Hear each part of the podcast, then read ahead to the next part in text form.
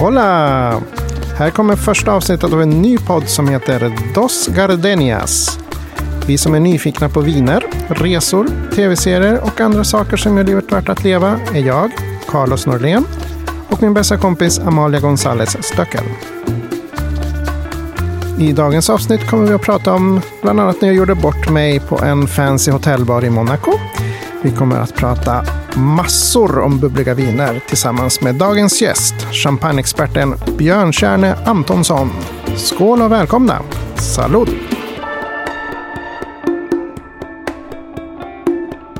Välkomna till Dos Gardenias! Välkomna, bienvenidos amigos! Den beroendeframkallande podden om livets nödvändigheter. Åh, herregud vad tjusigt det lät. Vad är det för nödvändigheter egentligen? Drycker, Kava. resor. Ja, jag vet att du älskar kava. Men just i det här avsnittet kommer vi prata lite vitt och brett om mousserande viner. Lite allt möjligt. Mm. I can't wait. Eh, vad finns det mer för nödvändigheter? Populärkultur, serier. Serier, serier. Hur går det nu med Casa de Papel? Jag har sett hela Har första sett? säsongen. Oj. Fantastiskt beroendeframkallande. Jag har ingen lust att vänta till slutet av året på att se nästa säsong. Du går runt i en röd overall redan nu ser jag. Ja, och en eh, Salvador Dalí-mask. Ja. Men du, vilka, vad är vi? Ja, vilka är vi? Jag vet att du är dryckesskribent. Mm. Du är skönhetsredaktör. Ja, ja, inte längre, men jag har Du- varit. du Jag har varit förflutet. i- Jag kan in- in sminka mig. fall. Och eh, du är utbildad sommelier. Ja. Ja. Och eh, har en massa sådana sköna provningar. ja, Champagneprovningar och bland annat. bland annat. Och du, amigo, du är fotograf. Ja. Du är regissör. Du regisserade ju mig i en reklamfilm Just för det, det var 14 så år sedan. Yes. Eh, du är DJ. Musika, musika. Ja, och nöjeskrönikör är du också det. på netstyle.se. Där, Där snackar du jag tv-serier. serier. Är det någon som kollar på tv nu för tiden? Nej, Ja, alltså. det där får vi återkomma till. Bron kollar jag på tv. Ah, okej. Det är heligt. Resten funkar på, på paddan När man vill. när man vill. Men du, namnet? Ja, Dos Gardenias. Folk kommer undra, vad är det här för skojare? Men Dos Gardenias, det är ju den här um, episka gamla latinska boleron.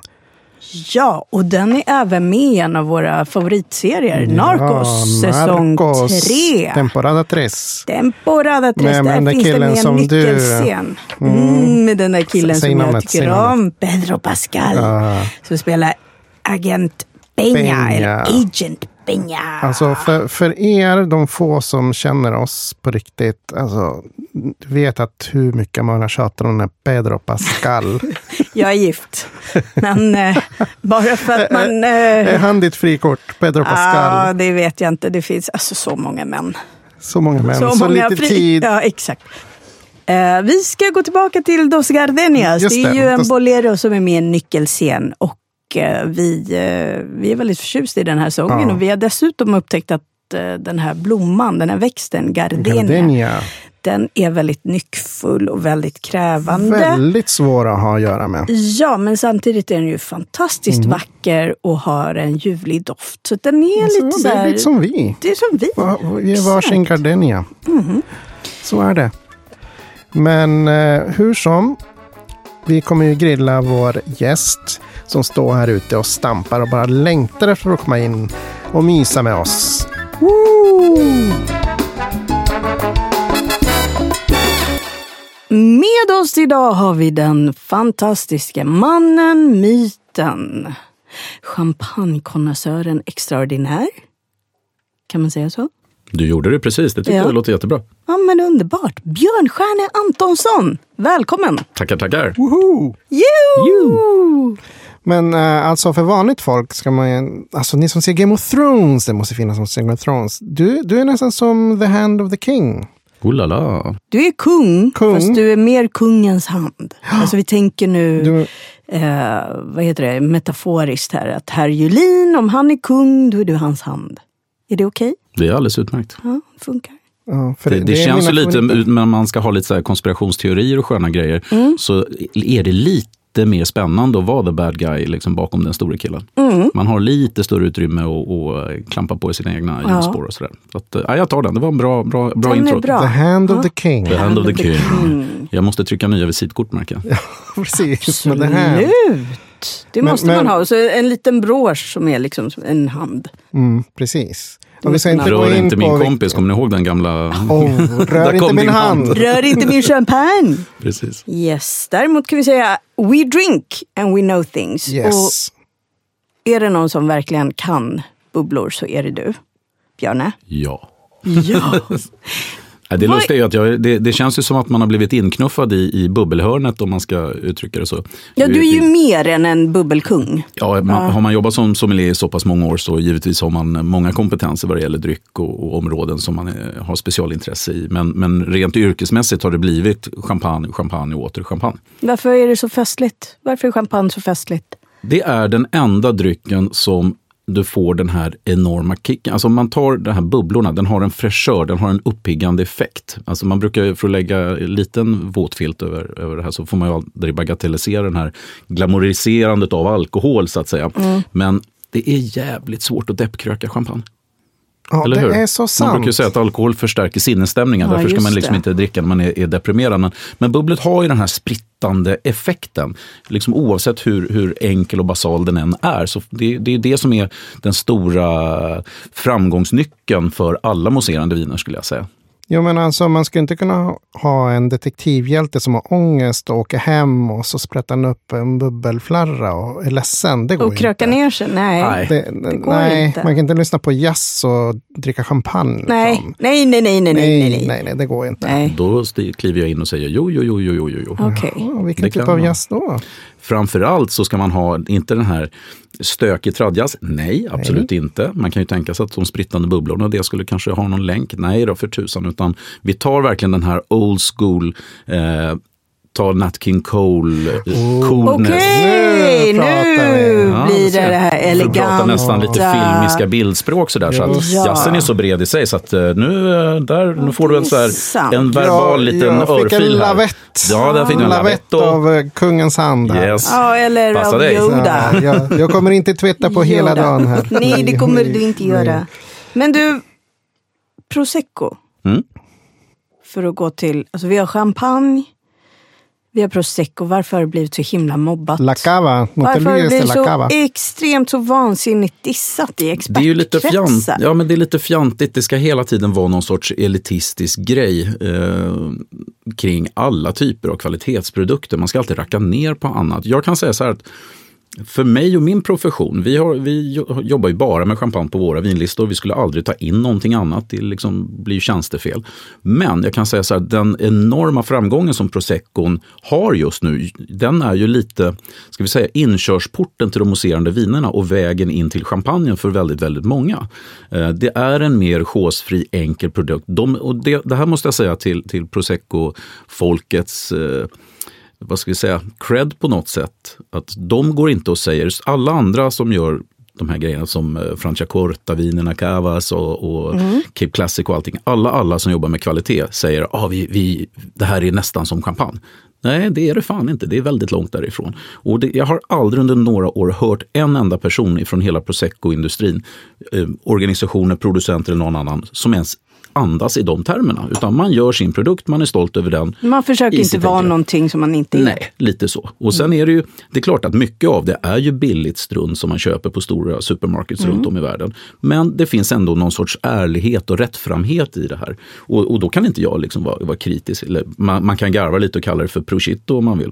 Men det är snarare med lite, lite kärlek snarare Ja, än någonting annat. Så. kärlek, Utan, ja. Om- Om det här gör att, att vi, vi liksom får, det här är ju ett problematik som alla alla dryckesområden har egentligen. Att du måste ha en bas där du börjar och så klättrar du uppåt på kvalitetsstegen. Och alla har inte samma resa. Vissa hoppar av på vägen.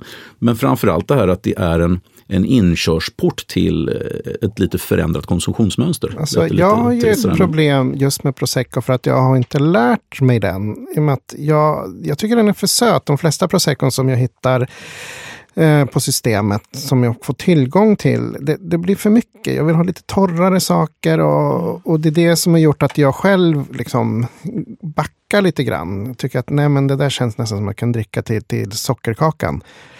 Eh, och det måste ju finnas någonstans någon som tar in prosecco på ett bra sätt. Där man kan smaka bättre, eller bättre, vet inte, men sånt som passar de som gillar torrt. Är jag ute och cyklar absolut. helt? Nej, Nej, absolut det inte. finns. Det finns. Nej, och sen, det, ju- där har du precis satt huvudet på spiken då. Dels om vi ska ta de här som, de som kritiserar prosecco just att det är för sött. Eh, och den är ju gjord på en, en, det är ju en produkt som ska användas Ja, men lite till liksom de söta desserterna, då måste du ha en, en sötma. Den är lite som en... Alltså går du på ett café i Milano så sitter du, du ser lika många espressokoppar på borden som du ser glas med prosecco. Så att det är ju liksom en liten, eh, vad ska jag säga, deras fika om man får uttrycka sig på det sättet. Och man jobbar mycket med det här lifestyle-grejen kring det. Liksom att snygga människor i snygga miljöer, det är nattklubbsdricka, eh, sitta ute vid, vid poolen eller på någon så här jäkligt snygg beach någonstans. Eh, där den fyller en bättre funktion än champagnen. Den kan vi dricka sen liksom i, i andra sättningar så att säga. Så att, Ja, det är, men, men det är, i och för sig det finns väldigt, Det är väldigt Ja, för att intressant, man alltså. ska inte ta in den som någon slags ersättning till någonting som redan, Mm. det är ett komplement till ens, ja, vagnpark av drickande, eller vad man ska kunna kalla det för, Mm. i bubblor. Ja, Så är det. Och det finns ju som sagt, precis som i mycket annat, bättre och kanske lite enklare typer av den. Min favorit är ju en som har legat på sin gästfällning. En ofiltrerad härlighet som tyvärr inte går att få tag i här i Sverige längre. Men jag tror jag ska gå i prosecco-skola, känner jag här. det ska vi göra sen. Vi har just, ska vi har just gläntat på den boxen. Ja. Ja, vi eh, ska köra ett helt avsnitt om denna dryck. No, för det är ju det här hela grejen går ut på, att genom alla program så ska jag lära mig mer och mer om vin. Och, och just eh, det här snobberiet med vinet. Jag tycker att när jag träffade dig första gången, Björn, du var så välkomnande. Kommer du ihåg, jag träffade dig på Snobbarnas snobb på provningen av Dom Prignons nya vintage. Och då tänkte jag att alla kommer sitta där i sina kostymer och flugor. Och, och så kommer jag och så ser jag en rockkille skrivandes på sin dator med massa så här badges och, och grejer. Oh, vem är han? Och då viskar man att han är kungen. Ja, ja. Oj, oj, oj. Och då tänkte jag, gud, vem är kungen? Och nu har jag ju förstått, nu ett halvår i dina fotspår så får jag mer och mer kunskaper. Då. Och just prosecco var en liten grej som jag gått omkring och undrat. För att det är så utskällt i populärkultur också. Till och med den här nya med Loa Falkman som spottar ut just Prosecco. det. Ja. Vad är det här för champagne? Nej, det är prosecco bara. Whoosh. ja, bort. Och det, ja, men det är sant. Det är, men, men just kavan också en grej som att jag försvarar kavan och tror att de som gillar champagne inte tycker om kava, men det är ju inte riktigt så heller. Just att den har blivit mer accepterad i Sverige av alla hipsters nu, för alla dricker ju kava som att ingenting hade hänt. Mm, då ska det väl vara naturkava. Ja, I alla fall om man ska vara på Söder. Väl? Ja, jo, tyvärr får man Söder säga om att det är väldigt mycket hipster runt där. Men där, det är intressant det där med där har vi ju snarare då att Cava försöker leka champagne så att säga. Där har vi liksom ett litet imageproblem och jag tror att Cava måste släppa sargen och komma in i matchen för jag tror att de har fått så mycket utmaningar just av prosecco-hypen. Det är en billigare produkt, ja, den är sötare, ja. Eh, Men återigen, att vad det går ut på är ju faktiskt att få folk att dricka bubblande Men du viner. vet hur spanjorer är, de kan ju inte släppa det där. För jag läste De gör någonstans, alltid bästa. Jag, jag läste att det heter ju champagne. Var det på 50-talet fransmännen kom och sa bara no, you can't call it Det var champagne. 70-talet tror jag det var. 70-talet till och med. Som så man då, började- de var ju tvungna att hitta på någonting. Så, Då ska började man använda kava. Ja, vi går ner till Mm. källaren. Vad är det här? Åh, en kava. Okej, vi kallar det för kava. Och, och då kom vi fram till det du och jag höll på att jiddra om häromdagen, om ursprung. Mm. Att, att jag trodde att kava var namnskyddat för ja, Penedès-området. Mm. Men det är ju inte så. Man kan ju göra kava fast man inte är där. Mm. Men det, kan man ju inte med champagne. kan göra kava i Rioja. Sant. Ja, du har ju hela, hela Katalonien och, och uppe i, i Rioja, så att det är ju liksom stilen snarare än Ja, området. precis, så att exakt. den är inte lika reglerad så att säga. Som champagne sen. Men som sen man- är det ju det mesta är ju i, i liksom den delen av Penedès runt San Sadurni d'Anoia som staden heter. Det är ju liksom centret där det mesta görs och där kvaliteten görs. Men, men tror att den här lillebrorsmentaliteten är liksom anledning till att de, de håller bara jiddra om det där. Att, Nej, jag tror att det är så här att det här kan man dra lite likhetstecken med, med ett annat eh, favoritområde jag har som är fotbollen. Ta till exempel, eh, vi jämför fotboll England och Spanien. Går du och plockar liksom en, en, efter en match på en, eh, på en sån här supporterbar så går du in till spanjorerna och frågar vem Harry Kane är. Jag lovar att 99,9 procent har ingen jävla aning vem det är. Och det är för er andra, till exempel hälften av oss i studion här som sitter då, som ett frågetecken. Det är alltså en av no världens idag es, stark... que, que está hablando. Fotboll loco. Nej, utan Maradona, det, det, El gringo, Maradona. man kan, man kan, precis, det där är symptomatiskt. Man har koll på de sydamerikanska spelarna som pratar spanska, Alltid. inte de andra. Så att, och det här är lite den grejen. Och tar du den här enorma framgångssagan som hela eh, tapaskulturen har i hela världen. Där vi, det, alltså det behöver inte ens vara genuint spanska tapaskrogar utan du har snott konceptet med din lokala eh, gastronomi men gör det i det här att äta med fingrarna i barsättningar. Den är ju liksom, Vi kallar det till och med för chapas i vår champagnebar så att vi har liksom snott konceptet. och Oh. gör- gör- Chapas. Glöm inte vad du hörde den först. Nej, las Så chapas. att det, nu det, det är chappar vi. vi. Nu chappar vi, ta en flaska till. nu blev det Göteborg igen. Nej, så att det, det, de har haft eh, stora problem kan man säga att hänga med liksom, på det stora tåget som, som Proseccon eh, satte igång så att säga. Sen är det fortfarande så att det, det är ju en av de stora, stora Eh, kvalitativa mousserande vinerna och också stor volym. Så att eh, de, de känner sig lite, o, vad lite kungar på hemmaplan och ohotade. Men man får nog inte luta sig tillbaka och tro att, att business is as usual. För det händer mycket där. Det har ju visat sig gång efter annan nu med, med yngre konsumenter. Ta, ta till exempel i Frankrike har man enorma problem med nyrekrytering av vindrickare, till exempel i yngre generationer. Bara för att du heter liksom François och kommer från Bordeaux så finns det ingenting som tyder på att du kommer att hamna i en vindrickande lifestyle. Utan du måste påverkas, influeras, precis som vad det gäller andra konsumtionsmönster. Men vill du Om- inte göra som föräldrarna? Liksom? Ja, mycket är det så. Och ta till exempel, ja, men det finns många sprittyper som har, har gått igenom det här stålbadet. Gin till exempel så har varit den mest jäkla otrendiga drycken som bara finns. För det finns inte en 20-årig tjej i världen som vill stå bredvid en snubbe i rosa skjorta och pinstripe suit och dricka en GT. Det fanns liksom inte. Det, det är liksom fundamentalt Nej. så långt ifrån man är lifestylemässigt. Men idag har du ginen då som, när det blev ett vakuum, och där har vi idag det här med craft gins. Vi har, kolla i Sverige, man, fan man kokar gin i ett gammalt Jaguar-garage på Södermalm som är världsklass och vinner priser. Och, så att helt plötsligt får vi en hype och, och singelmalter gick igenom samma grej. Va? Och det är ganska intressant det här hur, Ja, men lite som du pratade om innan, så här, att, att man, man, eh, många pratar lite för högt. Liksom man missar konsumenten om man liksom eh, kör en, hög nivå av snacket. Så att man måste på något sätt tona ner den och faktiskt fundera på vem gör jag det här för? Vem pratar jag med?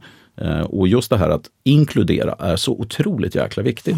För många gånger blir det att man ska Ja, men det här är ju likadant med många människor med hög kunskap, att man sätter sig på någon jäkla pedestal och folk ska stå där och liksom, åh, titta där, wow. Och bocka Ja, och lite gapa. Ja, det är wow, lite wow, fjantigt. wow. Va? Utan det är ju ballar om, ju fler som, som får insikt i det du är duktig på, så inbillar jag mig att då växer respekten för dig som, som yrkesperson. Eh, eller vad det nu är du, du vill, Definitivt. vill prata om. Så att, säga. Definitivt. så att jag tror att den inkluderande grejen är mycket skönare. Därför, Carlos, Så är det. du ska kunna. Ska kunna du ska allt. kunna skilja på cava, champagne, El prosecco, prosecco, cremant. cremant. Ja, men jag har nått så pass långt att när jag berättade en story när jag var plåtare i, i Monaco. Eh, Och eh, då fick jag vänta på The Big Star på ett, ett hotell där och då, skulle jag, då fick jag beställa i baren. Och eh, ja, Svenne som man är så går man efter priserna. Så fanns ju inga priser förstås. Nej, det var ett sånt ställe. Aj, aj, aj, aj, Det var det ett sånt sånt. ställe. Och i och med att jag var så här lodisklädd med min truckerkeps, då trodde de säkert att jag var från LA och var rockstjärna. Varför skulle jag annars vara där? Liksom. Eh, ja, men då beställde jag, då, det fanns en liten tavla på, på väggen bakom baren och då stod det champagne, 25 euro. Och då tänkte jag, det var ju glaset naturligtvis, så dum är jag inte än. Och så stod det cremant, eh, 15 euro. Då beställde jag cremant förstås. Jag tänkte, ja men det blir jättebra. Och det var ju gott. Eh, och då kom ju då baren, barkillen eller kyparen sa, was it good? Yes, very nice champagne, sa jag då. Åh, jag vet. Ja. Av, och jag fick den här deadly French blick. I'm gonna kill you I'm with gonna my... you uh, with my With baguette. yes. I'm to kill you. Och jag fattade inte riktigt det fel jag hade gjort då förrän nu när man inser det här med okej, okay, jag svor i kyrkan. Och kallade Never cremona. ever do that again, Don I Carlos. will never, never. Men, men nu förstod jag ju att det är ungefär samma metod, men den är inte ursprungsbetecknad. Alltså den får inte heta det här fina ordet. Men för mig var det, det, det var ju samma sak för mig då. Nu fattar jag. Men som sagt, det var ju en fälla jag gick i. Försökte vara smartare än vad jag var. Mm, kan man säga, skulle man kunna säga att cremant är champagne som är gjord utanför champagne? Området? Alltså, Ja, i princip. lätt. Alltså, det finns ju massa, massa regler även sätt. där. Det är ju Ja, det samlande det namnet för all mo- andra mousserande viner i Frankrike. där har vi det. där Voilà. har vi I det. Alsace, i Loire, i Rhône och så vidare. då. Till och med i Bordeaux. Så att, eh, jag, jag kommer inte svara, säga ja på frågan. Nej, utan det jag, var jag mer, förtydligade den lite. Men nu måste, när vi har en expert måste jag fråga dig. Jag Mm. har typ ansatt dig i tre veckor. Vi var ju på den här provningen. De släppte de här nya bubblarna, eller vad det nu var. Vad hette det andra som inte var kremant? Vouvray. Vouvray! Så. Är- Är det, är- vad är Vouvray för någonting egentligen? Vouvray är också ett regionalt område, men det ligger i Loiredalen. Oh, så det är ett namn, Yes, det men det är samma Precis som champagne metod. är ett, ett regionalt namn också. Ja. Eh, och där gör man framförallt då eh, vita stilla viner. Man gör lite av det mousserande, men framförallt gör man även söta viner där. Så det är liksom andra druvor, andra vinstilar, men det är ett regionalt skyddat namn också. Men, men den görs ju på den här champagnemetoden som heter, vad är det, metod? Metod, Metod traditionell. traditionell. Precis. Champagnemetod får inte heta längre. Nej, Den togs okej. bort i början på 90-talet, utan den traditionella metoden. Ah, traditionella metoden, då vet vi det. Det är alltså jäsning på buteljen. Exakt. Så pass har, jag förstått nu. För proseccon den jäser ju i tankar, eller hur? Just det. Ja. Men, men den här pommes gratz som jag så förtjust i. Som, eh, Sydafrikanen. ja, och Cap Classic. Det är alltså Det är metod. sydafrikanernas motsvarighet till den traditionella metoden. Så de kvalitativa mousserande vinerna från Sydafrika, det är Cape Classic. Där då Pongratch, som du säger, är en av de stora stjärnorna skulle jag Just säga. det. Ja, men det här är fantastiskt. Men, så, men kavan är ju också gjord på en traditionell metod. Korrekt. Mm. Eh, men just inom Spaniens gränser så, så får flera heta kava. Korrekt. Ah, Och sen är det ju också det här med, Det är med inte bara ett område. Nej. de allra flesta vinerna görs ju då på den här traditionella metoden. Men framförallt så är det det som skiljer dem, särskiljer dem är ju den klimatfaktorn, alltså vilken klimatzon de ligger i. eh, Den specifika jordmånen som oftast är väldigt mycket bördigare än de här kritiga jordarna som finns i Champagne. Eh, I Spanien använder man traditionellt sett inhemska druvor. Men plockar vi idag liksom de, de bästa cavas då görs ju de på Chardonnay som är den stora spelaren även för champagnen och Pinot Noir eh, till exempel. Och det ser vi motsvarande i, Kalifornien, vi ser det i norra Italien och så vidare. Ja, men Kalifornien, det var det vi pratade också häromdagen. Men är det bara i Europa det är skyddat champagne? Alltså om man Ja. gör mousserande i Kalifornien, finns det American champagne. Ja, men det, det gjorde ju historiskt. Ja. Alltså det är ju precis som, man kan säga att det här är ju precis som om du skulle mm, komma på en produkt och så måste du varuskydda den hos eh, Patent och registreringsverket. Så det finns ju liksom internationella patentregler som gäller. Och det här är ju ganska intressant för att det fanns, om jag minns rätt nu, så här, mitten på 80-talet så gjorde Elizabeth Arden, det här stora parfymmärket, de fattade ju hela liksom, den här myten om champagne, de här vackra miljöerna, det är lyxen, flärden. Det ligger ju så otroligt mycket mystik i den här och den ville man på något sätt koka ner och använda när man skulle göra den här parfymen. Och den kallade man för champagne. Och så hade Jag man eh, måste flika in att det var faktiskt Yves Saint Laurent. Ja, det var ju Saint Laurent. Där ser vi. Laurent. Bra. Fick man en Eh, det var de till och med. Men man blev alltså stämd för att man använde. Mm. namnet champagne. Man blev stämd så in i bomben för det här. Så att man har försökt med det här och tar det historiskt just med jänkarna där. Alltså går du in i en bar i USA idag och vill ha ett glas vitt vin så 50 av 100 säger a glass of chablis. Det Ja, är ingen chablis utan det var ju de deras det. sätt att säga vitt vin. Det, Och det, det är som engelsmännen sa claret om Bordeaux, just det. Exakt. Så att det är hela tiden det här förenklingen. Utan nu, nu är ju folk mer och mer upplysta och framförallt det här med var produkter kommer ifrån. Man ska vara väldigt försiktig med att sno ett, ett generiskt, alltså ett geografiskt ursprung. Eh, det finns en anledning till varför man använder den. Och det där kan vi ju applicera på egentligen vilken, kvalit alltså vilken kvalitativ produkt vi än gör. Det enda vi vet med säkerhet är att någon kommer kopiera det jag gör. Mm. Och Men det är vi har ju att... det i Sverige också. Förlåt, vi har ju faktiskt ursprungsskyddade. Ja, falukorven. Ja. Vi har falukorven. Ja. Exakt, Västerbottenosten till exempel. Mm. Så att, eh, jag tycker att man ska, vara, man ska ha respekt för just det här med, med var det kommer ifrån. Sen att man försöker kopiera den, det, det får man väl se lite som en stolthet. Det, det är mm. ungefär som ja, men vet, när Zlatan kliver in på en plan och det står 90 000 och buar mot honom. Han triggas av det, för de ser ju honom som ett hot. Det här är lite samma grej. Va? Det är väl skitfräckt om folk tittar på vad man gör och inspireras. Sen ska de inte få använda ditt namn så att säga. Det, det är ett, ett övertramp så att säga. Men men när prissättningen av, av de olika museerande. Jag vill säga att champagnen är väldigt högt prissatt. Ändå inte om man, om man, om man har råd så. Men, men det måste vara fler faktorer än just bara namnet. Jag kan tänka mig att jag menar vingårdarna där, det är inte så att det är billigt att hyra grejer bara för att det ligger på champagne. Om man jämför med hur det är i Penedès. Hänger du med i min... Absolut, mycket. Jag skulle vilja säga att champagne är ett av världens billigaste kvalitetsviner wow, wow, där klev jag in. Va? Mm. Utan det har med att göra med vad, hur mycket kostar den marken som ja. producerar de här druvorna. Hur mycket tid, den, den, stora grejen just när vi pratar om det här med jäsning på buteljen. Man pratar om den brödiga karaktären. Den blir ju mer accentuerad ju längre jästfällningen ligger i kontakt med vinet. Och det här är ungefär som ränta på banken.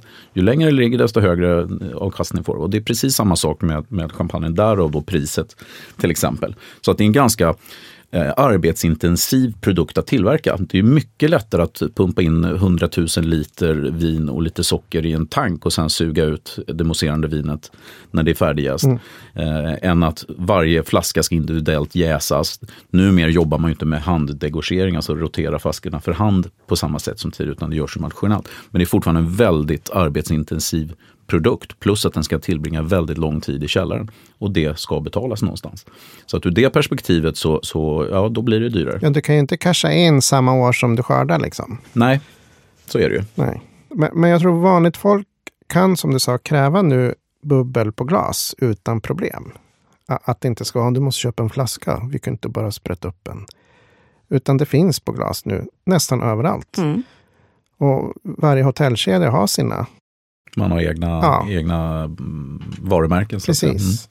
Nej, det är roligt, som jag sa, det, det, har hänt otroligt mycket med just hela med vårt sätt att dricka, dricka vin överhuvudtaget i det här landet. Alltså backar vi tillbaka när jag började liksom med, med, med vin på riktigt i mitten på, på 80-talet. det fanns kanske sju, åtta champagner liksom i Sverige på bolaget. Och bara trötta stora varumärken. Idag finns det alltså tusentals. Och det är liksom, då pratar vi bara champagne, så det är bara att börja titta på alla andra mm. varuslag. Det är rätt häftigt att se den här resan som har gjorts. Och där det också, den svenska konsumenten är ganska påläst. Alltså, ibland så är vi lite sådär, vad ska vi säga, vi, vi är lite skäms lite så här, man kan ingenting och, och sådär. Men jag, tycker, men jag uppfattar att folk är, alltså man är intresserad av det man äter, man är intresserad av det man dricker. Eh, det finns liksom en helt annan inställning idag än tidigare. Och, och jag håller med där. Jag tycker det är så roligt att folk börjar se bubbel, champagne och cava som, som måltidsdryck. Och inte bara för att fira framgång och, och sånt, utan man har det till mat. Man kan ha det... Det funkar alldeles utmärkt. Ja, och, och det börjar hända mer och mer nu tycker jag. Och det är jätteskönt. Jag försöker göra det hemma också. Frugan, nej men vi tar kava istället för vinet. Det är mycket trevligare. Plus att, att det tar fram en massa hos maten tycker jag. Ja visst är det så. Och sen är det ju den optimala liksom, aperitifdrycken. Dels det här liksom, om, om tidigt på kvällen, paletten är lite trött. Den är liksom, det är ett litet wake-up call just det här med sprittande bubblor och mm. sköna syran. Och så går ju liksom syran går rätt ner i magen. Det sätter igång liksom den här eh, vad ska man säga, aptitretande mm. effekten mm. på ett skönt sätt. Och, sitter, och då, då börjar det rycka i handen. Va? Man vill ha någonting där och, och stoppa i foderluckan. Då är det schysst med ja, men, charkuterier, sköna ostar. Sen kan det vara den spanska traditionen då med väldigt arbetade. Mm. Jag får en liten cava tremor i, i fingret. Och det bara ryckte. Den rycker i fingret. Åh, oh, en stark sån. Dricka mycket bubblor. Carlos, öppna en till. Jag tar en Magnum. Herregud. Och på tal om Magnum, alltså jag, jag, jag blir så här jättenorrlänning. Man ska inte slösa på saker. Men alltså de här människorna som vinner Formel 1-tävlingar och, och sprättar dyr champagne till höger. Alltså, jag tycker inte om det. Nej, det där är ett jävla är liksom- otyg. Alltså. Mm. Alltså, det har någon bonde i, jobbat hårt och så ska de bara sprätta upp skiten. Och, Ja. Nej, det, sånt Det är slösaktigt. Men när kom den här traditionen? Eh, Vet, alltså när börjar man använda champagne som någon slags här, nu? This is Alltså, special den shit. har ju alltid haft just den här som du säger, special shit-faktorn eller vad vi ska kalla den. Den har ju alltid funnits där. Att man, man har ju alltid pratat om den ultimata lyxen. Mm. Det är liksom, man tar de dyraste råvarorna, ja, men det ostron, eh, kaviar och så vidare. Så tar vi den dyraste, mest exklusiva drycken och det var ju champagnen. Så att det, och tittar vi lite på, man kan väl säga så att det här är lite champagneproducenternas eget fel också för att de har ju varit med på det här tåget att upprätthålla den här bilden. Så kan man säga. Det ska vara den här lyxen, Ja, glamouren. du ser den i in. balla miljöer. Ja. Den är med, liksom, det är Ja, men ta, det är hela James Bond-köret, va? Det är, du döper båtar med det, det är eh, Royal Ascot med sån här fjantig hästpolo och skit. Va? Och liksom, hela tiden är det med när det ska manifesteras, någon, man vinner någonting och hela det. Så att det ligger någonting i det där och då blir det en, ibland de här lite tokiga uttrycken. Liksom, Hiphop-kavan. Hiphop ah, hip. Finns det någon hiphop-cover? Ja, Jag men är det om inte kristall? Inte... Nej, hiphop-champagne. Jajamän, gud sa jag kav? Du ser min hjärna. Ja. min- Du gjorde en inverterad Ja, bub- men bubbelgrej gud, där. det, det är Det var jätteroligt. carbon hela. Det, det är liksom, jag Mm. inopererad kava i bak. Ni har hiphop-champagne. Jag ber om Ja, ursäkt. kristall. Kristall. Ja, men när jag sjöng en till- Biggie. Oh, det är hiphop, mm. kristall. Yeah, yeah, yeah. Tills de blev dissade. Jaha du. Yes. Och då köpte Jay-Z en egen. Yes, Armand de Brignac En dricker egen, Och det är lite eh, roligt, en lång story kort på den där då är att Ehm, det var ett stort event i New York där Jay-Z satt på scenen och skulle då eh, tillsammans med ett antal eh, champagneproducenter då eh, skulle prova lite nya årgångar och framförallt var Kristall med där. Och så ville konferensen att han skulle säga någonting kring Kristall. Men så var han lite sådär lite fisig och lite arrogant och allmänt jäkla trist. Så han tyckte lite så här, jag, jag tycker det är lite synd att vi i hiphopkulturen inte får cred för vad vi har gjort för Kristall. Och då brinner det i huvudet på, på Michel Rousseau som äger huset som sitter på scenen. Mon Dieu. Och, ja, men det där var ju liksom helt jäkla korkat. Och så bara lite så här snyggt säger han då, han snor mikrofonen från oss, så säger han då att eh, ja, mitt, han pratar perfekt engelska, men, men eh, för att göra effekt så pratar han väldigt eh, mycket froglish. Så han säger, my family has been making this wine for 152 years. In about 45 minutes, when your music stops, we will still be making this wine for another 152 years. So thank you very much for what you have done for me and my family and my wine. Så gick han av scenen. Ridå för hiphopkulturen kan man säga. Ja, ja, ja, ja. Ja, det var en liten så här bitch slap. Det var, då, då hoppade de över på någonting annat. Och det tycker vi, vi som är är champagneälskare tycker det är toppen. För det gör ju att det finns lite mer kristall kvar till oss andra. Ja, för det visst. är tyvärr så här att det där hela hiphop-grejen faktiskt har smutsat ner Mm. kristallen. Det har blivit, för de allra flesta har inte möjlighet ens att prova den. Och så har man hört talas om, men det är den här hiphop-drickan, är det så jävla bra? Och där skulle jag direkt, skulle jag skriva en bok idag om de tio bästa champagnerna, så är kristall topp tre. Nu och för alltid. Om det inte händer någonting väldigt konstigt. Eh, utan det är en sån extremt, extremt hög eh, kvalitetsnivå. Sen har de det här häftiga uttrycket då med, med transparent flaska och så vidare. Och, så vidare. och namnet. Eh, för många frågar sig, ja, men varför, varför direkt någon kristall? Ibland är det så fjantigt så att har du saker som är väldigt svåra på ett visst språk så säljer det inte på vissa marknader. Och kristall låter som en färgad strippa. Alltså säljer den i hiphopkultur i USA. Det kan låta jättefjantigt, men det här har vi sett på vissa bordeauxviner som inte har sålt ett skit för att man inte kan uttala det. Men Chateau Palmer, Palmer, det är ju nästan samma sak. Så att ibland är det väldigt mycket sådana saker. Chateau, Chateau de Châtelet! For Yorkshire men. Yes. There we go.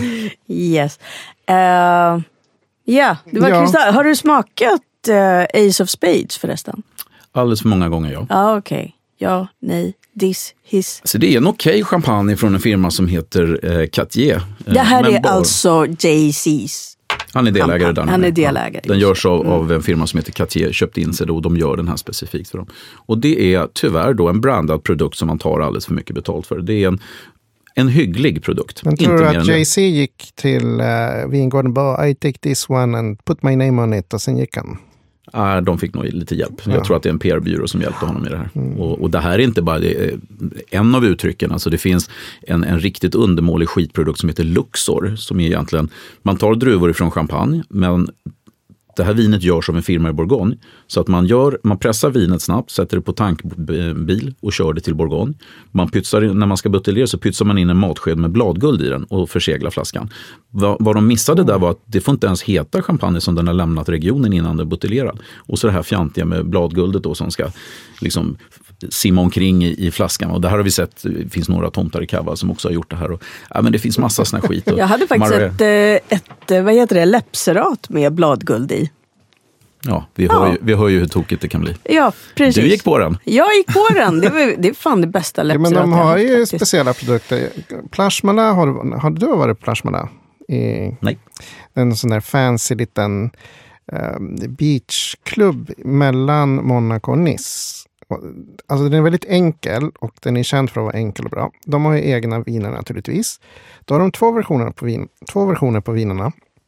Och den ena för the normal people och sen har vi exakt samma vin i en annan flaska med Swarovski-kristaller på for the Russians. Oh, la, alltså, men det kränger. Ja, gud ja. Bling Bling har Men alltid bling. sålt. Ja. Nej, det där, eh, ett- ett försvarstal varför jag inte har varit där. Man dricker inte champagne på beachen.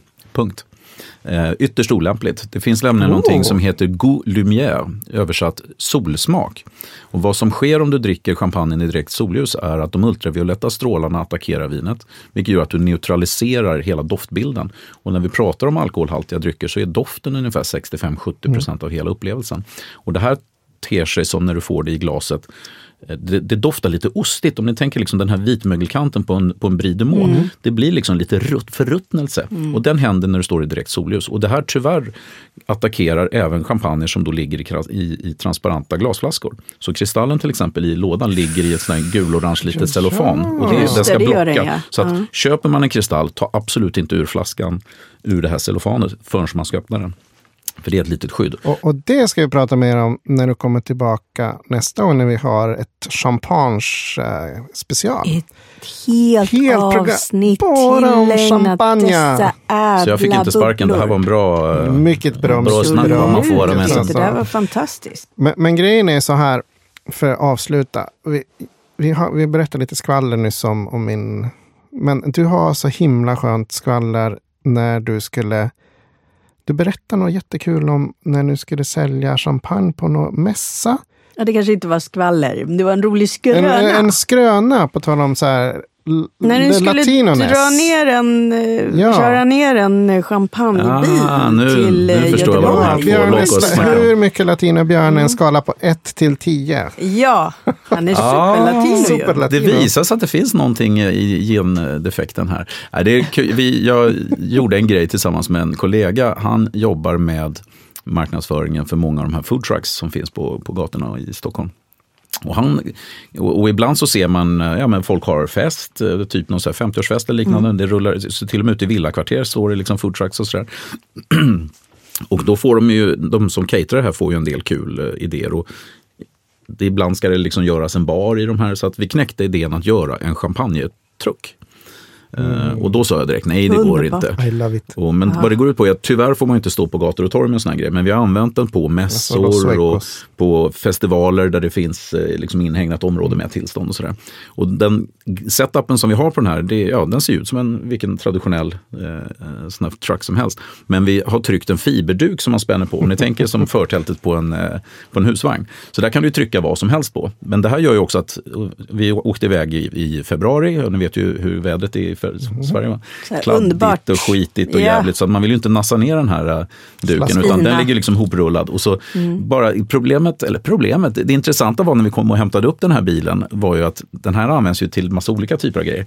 Och då var den ju, eh, den var ju liksom eh, folierad hela den här kärran med sån här eh, Machu Picchu-gubbar och det var mexikanska sombreros och Empanada Boys stod det på. Empanada Boys! Så att när jag och min eh, sköna champagnekollega är på väg ner från Stockholm till Göteborg, vi svänger in på någon sån här tragisk liten eh, vägkrog någonstans utanför Mariestad eller vad fasen vi var, en håla som Gud glömde. Svänger vi in där och ska se liksom Två ansiktsuttryck, ja, två gringos. och eh, ansiktsuttrycket på the locals. när det kommer två vita gringos urhoppande ur Empanada Boys. Så vi har haft det lite som skällsord när vi är ute på turné, att vi är Empanada Det är Boys. Det är våra alter ego. Så då, då är vi inte de snygga champagnesnubbarna. Jesus Christ. Då är frågan, hade du bachata eller hade du salsa på beatstereon?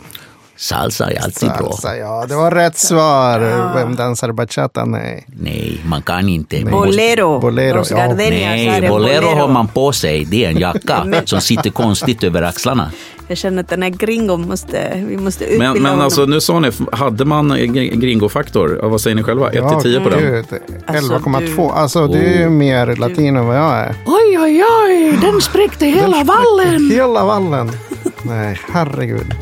Tack för att du kom, Björne. Tack! Stort tack Alltid Björne. roligt att snacka bubbel. Vi eh, ses, vi, vi ses i eh, vid champagnebaren. och i champagnebaren. Såklart. Välkomna. När står du där förresten, ifall någon vill veta? Torsdagar någon till vill lördagar. Prata. Då står vi och bubblar. Torsdagar till lördagar. Underbart. Mer info om detta finns på vår Facebook-sida, precis som allt annat. Yes. Hasta luego. Hasta, Hasta luego. luego.